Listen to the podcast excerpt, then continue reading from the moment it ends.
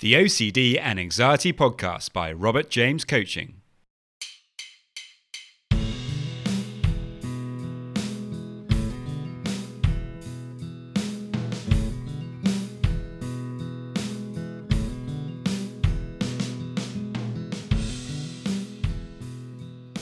Hello, and welcome to the OCD and Anxiety Podcast, where we explore how to have a more positive relationship with anxiety disorders taking back control so that you can start living the life you choose and not the one chosen by your fears.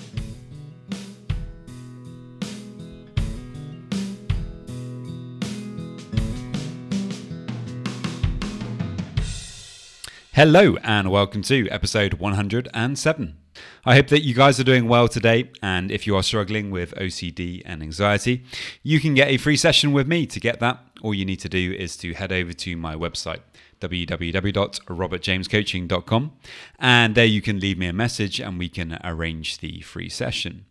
In today's episode, we take a look at how uh, you can support uh, a loved one who's struggling with OCD. And actually, um, this is very important um, to pass on to uh, people that um, you know that are your partners or family members or close friends who you spend a lot of time with.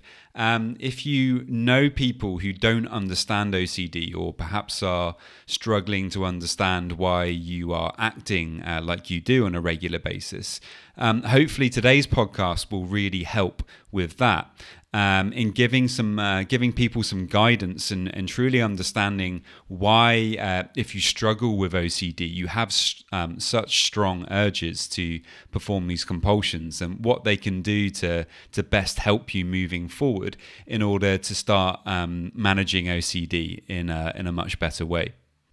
So I really hope that you find this uh, this podcast episode helpful. Uh, it would be amazing if you could like and follow uh, on Instagram. My Instagram handle is at Robert James Coaching UK. And as always, if you have any questions, do please let me know. Many thanks.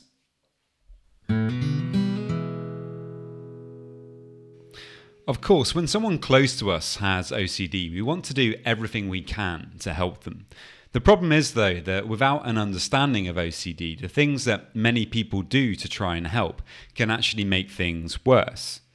So, in this podcast today, we'll be uh, exploring what we can do to avoid those pitfalls and how to provide uh, the people that we care about the best uh, possible support. And the first thing that I want to mention is that first, do no harm. So, um, you know, what do I mean by this? Of course, you're not going to, to do harm to the people you care about, right? Well, actually, this is a classic problem in regards to uh, the OCD sufferer and their family and friends. Um, to get better from OCD, the person needs to learn to stop performing compulsions in response to experiencing anxiety. And one of the major compulsions in OCD is looking for reassurance. This can take many forms, but the most obvious is asking for reassurance from family and friends. To someone who doesn't understand OCD, giving reassurance seems like a perfectly logical and reasonable thing to do. I mean, if someone is suffering and needs some reassurance, then surely it's uh, the right thing to, to do, no? Well, as I'm sure you've guessed by now, the answer is a massive no. And uh, now, this isn't to say that you can never reassure them about anything. Obviously, you know, normal everyday reassurance is fine. Uh, maybe they have a genuine question or insecurity about something and need a second opinion. But if you look out for it, you, you will begin to notice a difference between this everyday reassurance and compulsive reassurance. For example, someone with OCD will tend to repeatedly ask for reassurance about something. The initial reassurance may not be good enough for, you know, it may actually be good, uh, be good enough for a few minutes or uh, even a few hours, but at some point they will be feeling uh, uncertain again, as is, you know, the nature of OCD. Uh, uncertainty is at the very heart of it, or the search for for absolute certainty and they will come looking for more reassurance. Um, even if they don't ask repeatedly, it can be possible to spot compulsive reassurance through the urgency and distress that the person may be displaying.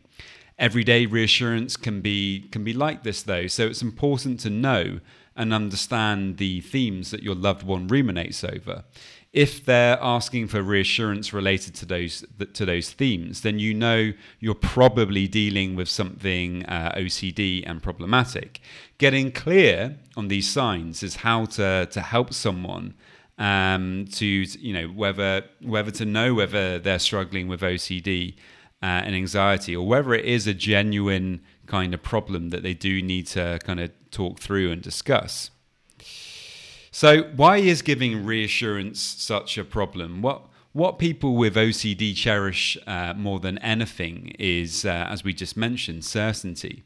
But the issue is they can never quite uh, find it. No matter what happens in life, we can never be 100% certain about anything.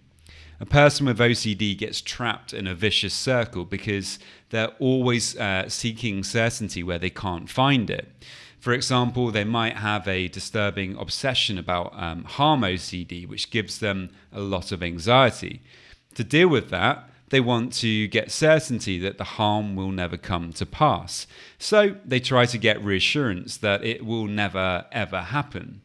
And when they get the, the reassurance, they may temporarily feel better. But in actual fact, all they have really done is reinforce the obsession at the subconscious uh, level. Uh, and so the subconscious mind has, has taken note of the fact that you had to look for reassurance uh, to deal with the anxiety. And so the next time they will have to do the same. And the problem is that each time the person gets the reassurance, they are effectively hardwiring their brain to become more obsessed with the thing uh, that scared them.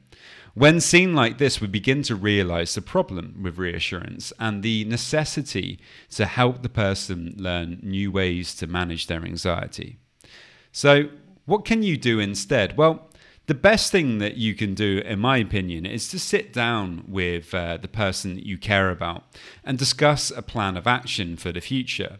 Try to make it clear to them that in the future you are not going to be giving them reassurance surrounding their obsessions, or uh, at the very least, um, discuss the fact that you would like to reduce the amount of reassurance that you're going to give them.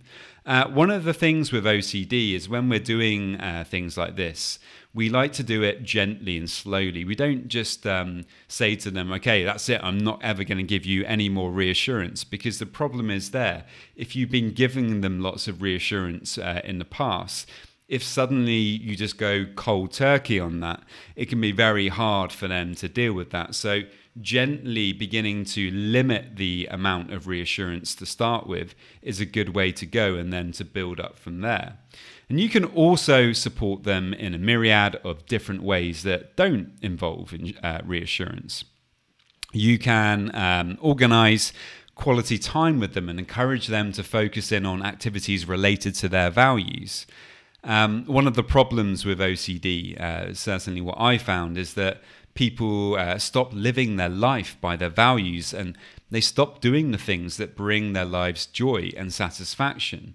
And a really helpful thing to do in this regard is to gently encourage them to start getting a bit busier with things again. Um, a word of caution here, though try not to push too hard or, or get um, you know too exasperated with them you know the person has to do things at their speed and whilst gently encouraging is helpful. Um, you know just like i was talking about uh, just a minute ago uh, you know if we try to do everything too quickly it can cause problems. So you know forcibly pushing can definitely uh, backfire. One final thing you need to watch out for is uh, sneaky uh, reassurance seeking one of the things about OCD is that the discomfort can be so intense at times that the person struggling with it may feel like they have to get some reassurance. Um, and so they might be very good at finding sneaky ways to, to catch you out. Um, to to give them that reassurance. So again, this comes down to communication beforehand, uh, speaking about some of the things that the person might do to try to to get that reassurance.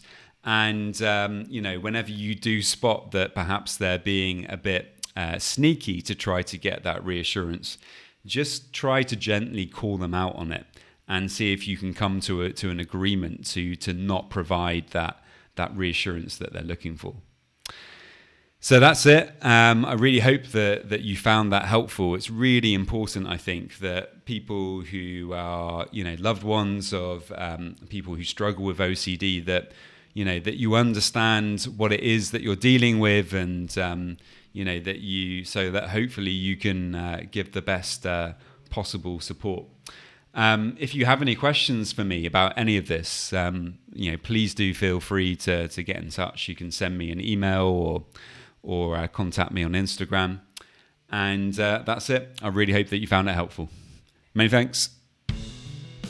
Please remember if you are struggling with OCD and anxiety, you can get a free consultation uh, with me. All you need to do to get that is to head over to my website, www.robertjamescoaching.com, and uh, send me a message and we, we can sort that out. And if you like, you can also follow me on Instagram uh, at Robert James Coaching UK. Many thanks. And now, just a quick reminder of my disclaimer.